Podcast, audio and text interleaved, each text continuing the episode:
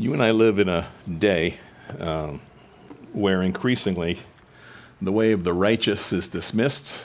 It's been happening for a long time, but it's happening more and more all the time in our society. We see this new religion of uh, practicality, so to speak, they call it, or progressivism, they call it. There's nothing progressive about it, it's regressive, it's uh, demonic. It is, it's a dismissal of God, it's a dismissal of the truth, it's a dismissal of life itself. But it's popular because it's practical. And increasingly, you and I are the deplorables. We know who said that. But that's caught on. It's not just a joke. We may use it as a joke because we know that we're not the deplorables, but that's increasingly how many in our society see us, certainly many of the leaders on that side. And this passage we're going to look at this morning speaks, in a sense, to where we are in our society, as ancient as this is. Here's something that was happening uh, 28, roughly 2,800 years ago in ancient Israel in the northern kingdom around the city of Samaria. And yet, it's always, it always astounds me. It shouldn't. I've been a Christian a long time, but it always astounds me still how very real, how very Main Street the Bible is for our day. So uh, we're in 2 Kings chapter 6. We're going to go into 2 Kings chapter 7. And we've got some real estate to cover this morning, so please find that in your Bible. I really ask that you do that and don't just look at me. There is a Bible around you if you didn't bring one. But uh, follow along. It's not what the guy says, it's what God says. And uh, we learn that by, by reading his word as, as I read. So, um, so I'm going to read this passage, the long passage, but uh, just follow along. So we're going to start in chapter, chapter 6, verse 24. Uh, two weeks ago, we were in verses 15 through 17. I think that was where um, you know, Elisha's servant sees all of the Syrian army around, and he, you know, he's, he's like, what, what are we going to do? And Elisha prays God open his eyes that he would see, and, and he sees all these chariots and, and angelic horsemen around.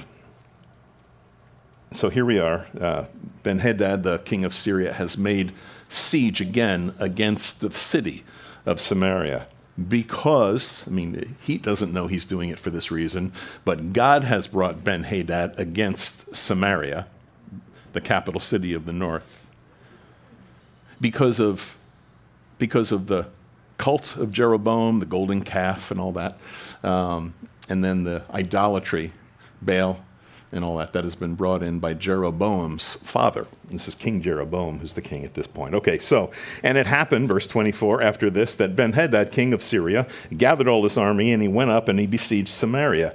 And there was a great famine in Samaria, and indeed they besieged it until a donkey's head was sold for 80 shekels of silver, and one fourth of a cab, about a cup, of dove droppings for five shekels of silver. I've been hungry, but I've never been that hungry, and I suppose you haven't either. And then, as the king of Israel was passing by on the wall, a woman cried out to him, saying, Help me, O Lord, my king. And he said, If the Lord doesn't help you, where can I find help for you? From the threshing floor or from the winepress? And then the king, that's Jeroboam, said to her, What's troubling you? And she answered, this woman said to me, Give your son that we may eat him today, and we will eat my son tomorrow. And so we boiled my son and ate him. And don't be so surprised. This is ancient history. This is not just this place where you, this happens. And so we boiled my son and we ate him. And I said to her on the next day, Give your son that we may eat him. But she has hidden her son. So she's saying, You know, this is my friend, but she's ripped me off. We had a deal and she's ripped me off. And now it happened when the king heard the words of the woman that he tore his clothes, and as he passed by on the wall, the people looked, and there underneath he had sackcloth on his body. So it's a sign of mourning, but you know, it's not like he'd called the people to national prayer or anything like that. Um, Jehoram is, you know, he says there's a God, but he's always angry at God. He doesn't get his way. He's a spoiled brat. And so then he said, God, do so to me, and even more if the head of Elisha, the son of Shaphat, remains on him today. In other words, let's get at the righteous. They're the ones responsible for this. God's the one who's brought it, and we're going to kill that guy because he's the one responsible for all this. But Elisha was sitting in his house the sense he was at rest in his house, and the elders were sitting with him, and the king sent a man ahead of him. But before the messenger came to him, Elisha said to the elders, Do you see how this son of a murderer, so Jehoram is the son of Ahab, the son of a murderer, has sent someone to take away my head? So he already knows what's going to happen. Uh, look, when the messenger comes, shut the door and pin him fast at the door. Is not the sound of his master's feet behind him? And while he was still talking with them, there was the messenger coming down to him. And then Jehoram said, Surely this calamity is from the Lord. Why should I wait for the Lord any longer? But now Elisha wants to clarify things. So he said, Hear the word of the Lord. Thus says the Lord, tomorrow, about this time, 24 hours from now. And listen to what he's saying. Elisha saying, 24 hours from now, a seah of fine flour shall be sold for a shekel, and two seahs of barley for a shekel at the gate of Samaria. So, in other words, tomorrow, this time, six times as much food for one fifth the cost. You understand that's a miracle, right? Okay. So, an officer on whose hand the king leaned, in other words, he's like the lieutenant, he answered the man uh, of God and he said, Look, if the Lord would make the, the windows in heaven, could this thing be? What if he would open the, the windows in heaven? If it rained all night, that you wouldn't have enough food for something like that. And Elisha said, In fact, you shall see it with your eyes, but you shall not eat of it. Now there were four lepers at the entrance of the gate of Samaria, and they said to one another, Why are we sitting here until we die? That's always a good question. If we say we'll enter the city, the famine's in the city, and then we're going to die there. And if we sit here, we're also going to die. I mean, we're their lepers, and there's no food. And the people hate them anyhow. One way or the other, they're going to die. Now, therefore, come, let's surrender to the army of the Syrians. If they keep us alive, then we live. And if they kill us, well, we're going to die anyhow. So, kind of interesting logic, but it's still good logic, you know? Can't hurt, might help, is the idea. Um, and so they arose at twilight to go to the camp of the Syrians. And they rose, not arose, they rose, in other words, evening time. And when they had come to the outskirts of the Syrian camp, to their surprise, no one was there. There's no guards, there's no one around. For the Lord had caused the army of the Syrians to hear the noise of chariots and the noise of horses, the noise of a great army.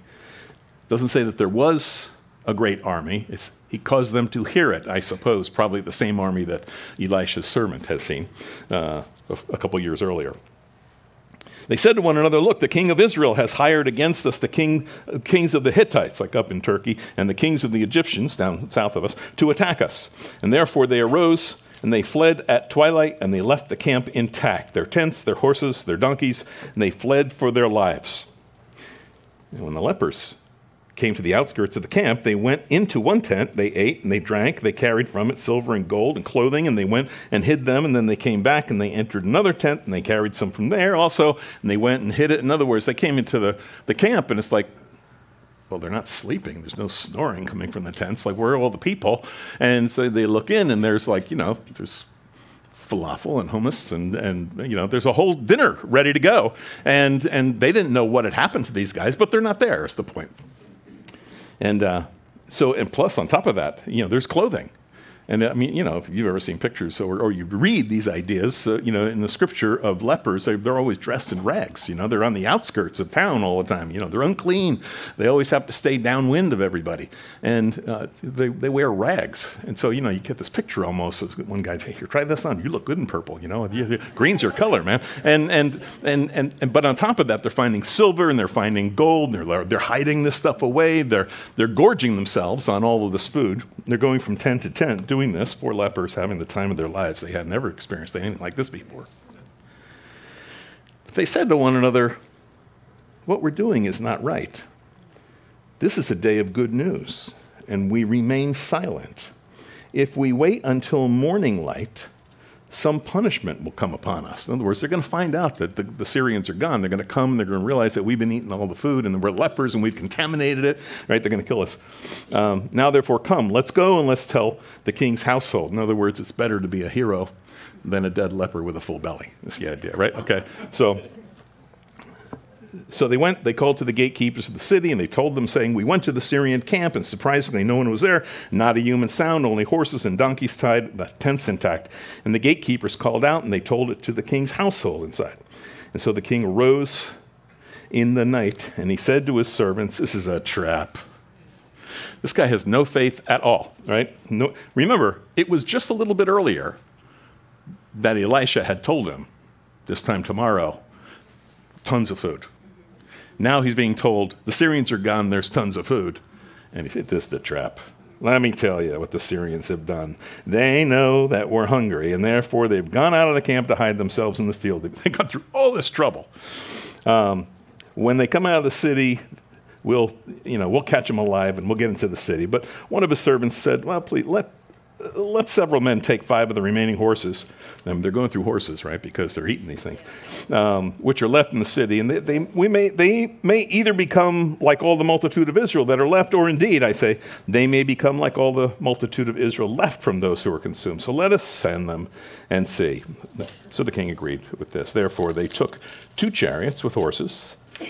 And the king sent them in the direction of the Syrian army, saying, Go and see. When they went after them, they went after them to the Jordan. Indeed, all the road, like from, it's about 15 miles from the Samaria down to the Jordan River, just strewn with garments and weapons that all the Syrians had thrown away in their haste. And so the messengers returned, they told the king, and then the people went out. They plundered the tents of the Syrians.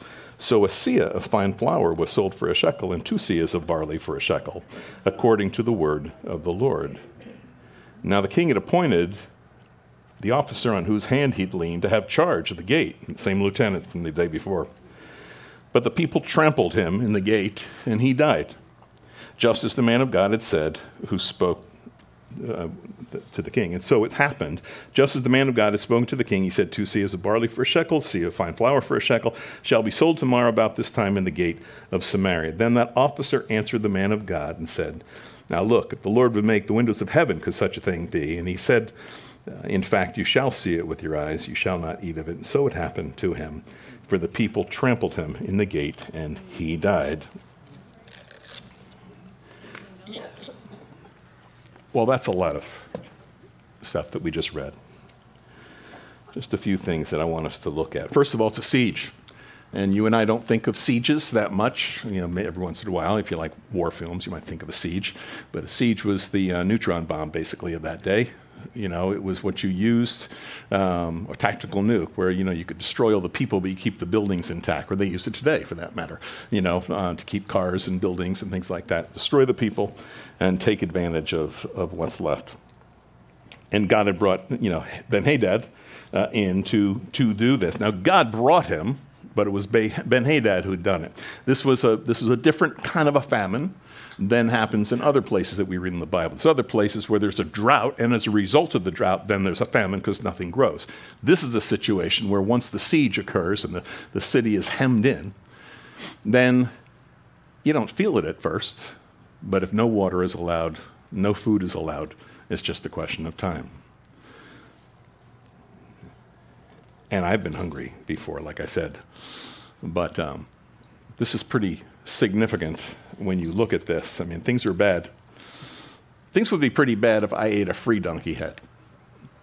But when you're going to pay two months' wages for a donkey head, I mean, I, and I guess I'd be better off with the donkey head. I could probably figure that out after a while to figure out something to eat as opposed to a cup of dove poop.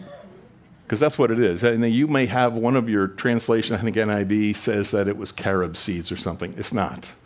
It's exactly what it says. That's pretty bad. There's no exaggeration here. Sometimes we look at these things and we think, well, you know, this stuff just happens. You read it in the Bible, these things don't happen otherwise. Oh, yeah. In fact, even the cannibalism story, you know, we read about these two women.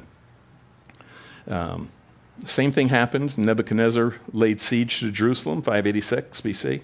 Same thing happened. Titus Vespasian laid siege to Jerusalem in 70 AD. It's not just an Israel thing. Same thing happened in the siege of Leningrad. Same thing happened in a lot of places in Nazi Germany as uh, food supplies wore thin. So it's true. I'm not here to talk about that. I do think it's interesting how the righteous are always hated. The righteous are always hated. He wants the, the king wants the head of Elisha.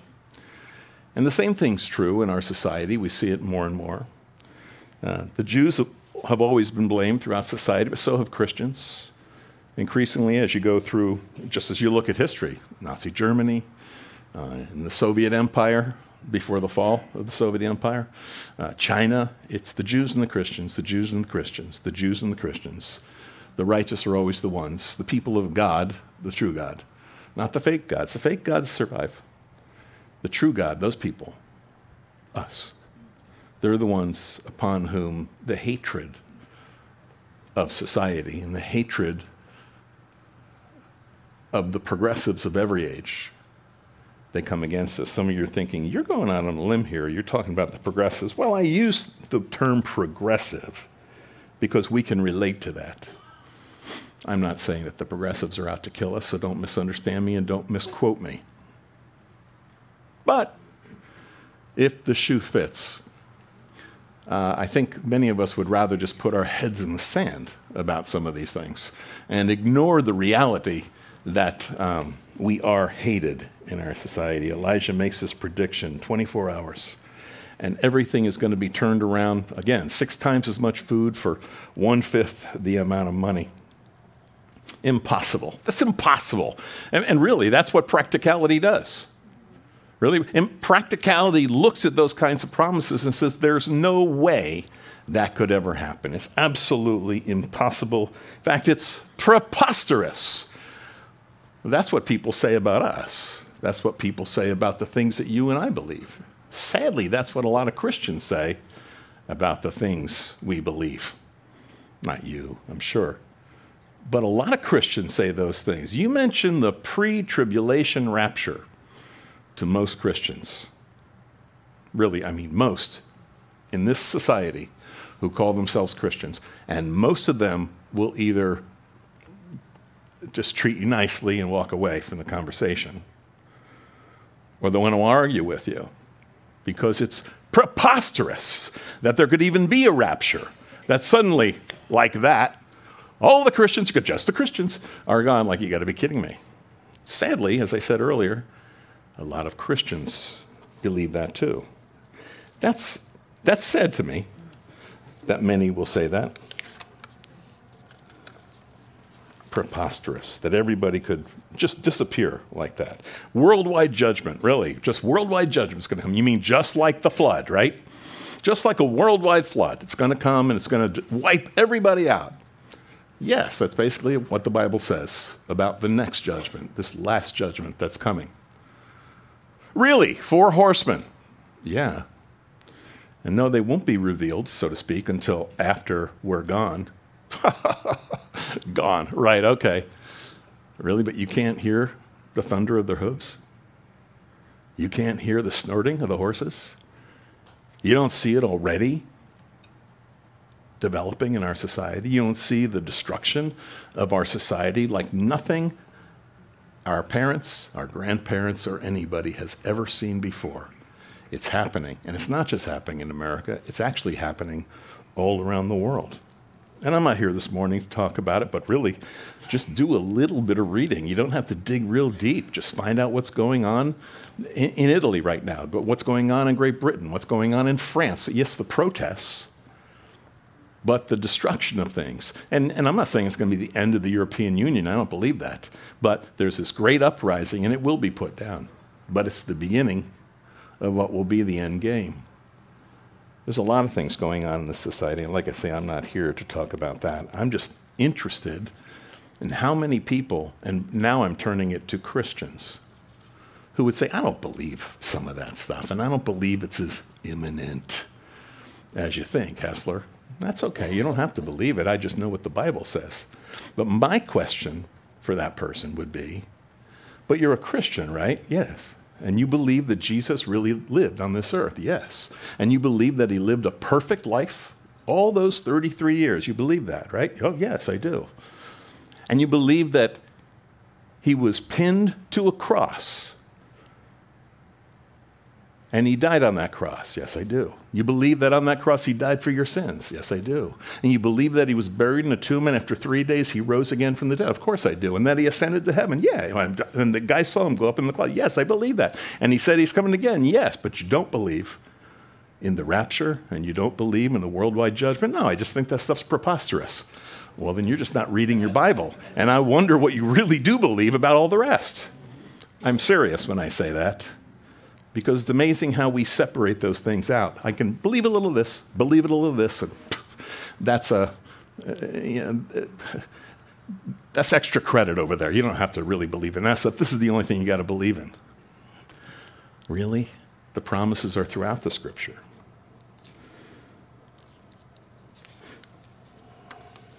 People call it preposterous to believe. Yeah, I know this. This is what Jesus said. He said, There will be weeping and gnashing of teeth when you, he was speaking to the righteous of the society at that time, the so called righteous. There will be weeping and gnashing of teeth when you see Abraham and Isaac and Jacob and all the prophets in the kingdom of God and you yourselves thrust out. It's one thing to say we believe in something, it's another thing to truly follow it. Because following it is the evidence of believing. And by the way, just, well, no time for that now. I've got to be careful of my time. But I love these lepers. These guys are cool. Just the logic they go through, maybe it's because they have no hope left. It's interesting what happens when you are so far marginalized in your society that there's hardly any margin, any bit of the margin even left for you. That's what these lepers are. Why are we sitting here? We got to do something. We're going to die one way or another. We can die a slow death here, we can die a slow death there. Or we can go over there and they'll either kill us quickly because we're going to die anyhow, or we'll live. So, out of all the options, that's the best one. It's interesting how you would never think of doing something until you have no choices left. It's interesting when we say, I'm at the end of my options. End of your options? End of our options. That's where it begins. Faith is the substance of things hoped for and the evidence of things not seen. That's end of our options. That's where we do walk by faith. That's when God says you're up against the Red Sea, lift up your staff and, this, and the water's going to divide. Impossible. Just, it, just preposterous. Who would believe such a thing? Well, when you're at the end of your options, those things happen. When you're at the end of your options, you can use a slingshot to take down a giant. It can't hurt, it might help. And so now they discover this food. And I, and I love, you know, just real quickly, you know, I, want, I don't want to overstretch the types here, but there are types. In a lot of ways, I see these lepers as us. What am I doing sitting here? I'm going to die anyhow. I heard there's good news, and so I go to check it out the food that they gorge themselves on, in many ways, to me, it's a picture of God's Word. And how, for us as Christians, we fill ourselves up on God's Word. We live in a society, a church society, a Christian society today in America. No, I'm not, don't worry, I'm not picking on you. Don't misunderstand when I say these things. But there is a danger for every single one of us that we become connoisseurs of worship teams, we become connoisseurs of how they do that song. That's different than I've heard before connoisseurs of sermons. I've heard someone else teach this passage and they did it better. Oh, well, then, well, you ought to come up and teach if you're that, if you're called to do it. Now, you know, like this is what happens to us sometimes if we're not careful. We can go from Bible study to Bible study. Nothing wrong with that. What are we doing with it is the question. What are we doing with it? We never really stop to think about the fact that the more light we've been exposed to as Christians, light meaning God's truth, the more we're accountable for. We never really stop to think, and this is, believe me, this is not a, a, Hebrew or a Greek thing. This is just taking the English language and say, you know, those first two letters in the gospel are go. As we're going, we're to go, we're to share the truth with people. It's, it's interesting to me that these lepers, they find God's word and they, they gorge themselves on it. They're clothed, right? It's a picture of us and how we're clothed in righteousness, you know, when we come into Jesus Christ. They discover all the silver and the gold, and what do they do with it? Just like us. You know, we have all these gifts from God. We've, we've come to, to Christ. We're born again. He pours His Spirit into us, and He says, Now I've gifted you. For what purpose? For the building up of the body of Christ, which includes sharing the gospel that people would come in and teaching those who are in the church so that we would all grow to serve one another here in the church and outside. And yet, like them, we bury it. We bury it. We're rich, and I'm never going to show it to you. It's a dangerous thing. It's interesting. I don't want to overstretch the types, but I sure see that here. What do they say? This is not good what we're doing. This is a day of good news. We shouldn't be just sitting here. We should be telling everybody about this. We should be. Why are we afraid of this day of good news? Sometimes it's because we've heard that the society thinks that we're deplorables. I don't really believe that the society thinks that we're deplorables. Some people, talking heads, big mouths, who get a lot of press, they say we're deplorables. And what, regardless of what anybody thinks, we should know who we are. We've heard that there's tough times coming. Well, we live in a day of good news. But we heard there's tough times coming, and, and there are tough times coming. And some people are like survivalists, uh, saved or unsaved, they're survivalists. Look, there's nothing wrong with being prepared. If you live in hurricane states, you should at least own some plywood, right? You should, right? There's certain things, if you live where it's cold, there's certain things you better be prepared for. For those who are older and you remember the times of scarcity, you've learned always keep some food on hand. You know, always keep some cash on hand. That's preparedness. There's nothing wrong with being prepared. The question is, what do we plan to do with it when the hard time comes? It's mine. Like Gollum, it's mine, my precious. It's mine. And I've got the guns to protect it. Or should we use it to share with those in need, to give the gospel? It's a day of good news. Look, let's not be afraid to tell the truth like these guys. Let's not be afraid to tell the truth.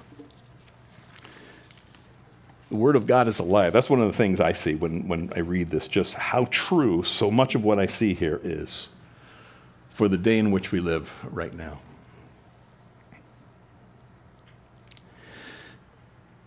And when we look at the things that are happening in our society in this world, it's easy if we're not careful. I understand why the rest of the world would be very concerned about what's coming. I understand that. They should be. And if I wasn't saved, I would be very concerned about what's coming down on this society. You can see it. You don't have to read the Bible to tell that it's happening. And frankly, if God's not in control, we are all in a heap of trouble. But He is in control. And I don't know what the future holds completely, but I know that He holds it. I know that He holds it. Increasingly, the society is going to marginalize us. I think I'd be really wrong if I didn't say that. I would be remiss if I didn't say it. And we should be prepared for that. Not to protect ourselves, I don't mean it that way. What I mean is just we should be prepared with the answer. The Bible tells us that. They were prepared in the first century. Why shouldn't we be prepared in this century? Prepared with an answer. When people ask the questions, have the answers. Well, I don't, I'm no Bible scholar. He didn't say the Bible scholars had to do that. He said Christians should always have an answer for the hope that we have. We should have hope. It should be evident to the people around us. so that they will ask questions. And when they do, it's not that we have to defend the entire Word of God. Some of us may be better at that in terms of skill, so to speak, than others. That's fine. It's not a question of the profession, it's a question, meaning as in a job or a skill. It's a question of our profession of faith that we can simply say, I believe in Jesus Christ, who was crucified, who paid the price for my sins and for the sins of the whole world. That he was crucified, that he was buried, that he rose again, he ascended to heaven, and he is coming back. And the people may scoff, let them scoff. Who cares if they scoff? I scoffed. Many of you in here scoffed. But you don't scoff now because you know something. But like Steve said, do you remember what it was like when you were freshly born again and there were all those questions, or you discovered a scripture and go, wow, it really says that in the Bible? Let us not become so mature in our faith that some, some, for some reason we're so uh, trapped and caught in, in the higher intellectual side of this. This is not for that. That's not the purpose of this. The purpose is to give the truth because this is a day of good news. As difficult as the days will become, it's still a day of good news. From the world's standpoint, things seem to be spinning out of control, but God has everything in his hands. Isaiah said, You'll keep in perfect peace him whose heart is fixed on you. May your heart continue to be fixed on him and He will keep you in perfect peace, no matter what the storm is, no matter how difficult it is. It's okay to be prepared. Do you need a year's supply of food? That's between you and God. Do you need an arsenal? Probably not. Probably not. What we need is the courage to stand up and say, This is what I believe, and here's the truth. Will there be difficult times ahead? Absolutely. So let's trust Him. Let's trust Him. Let's stand.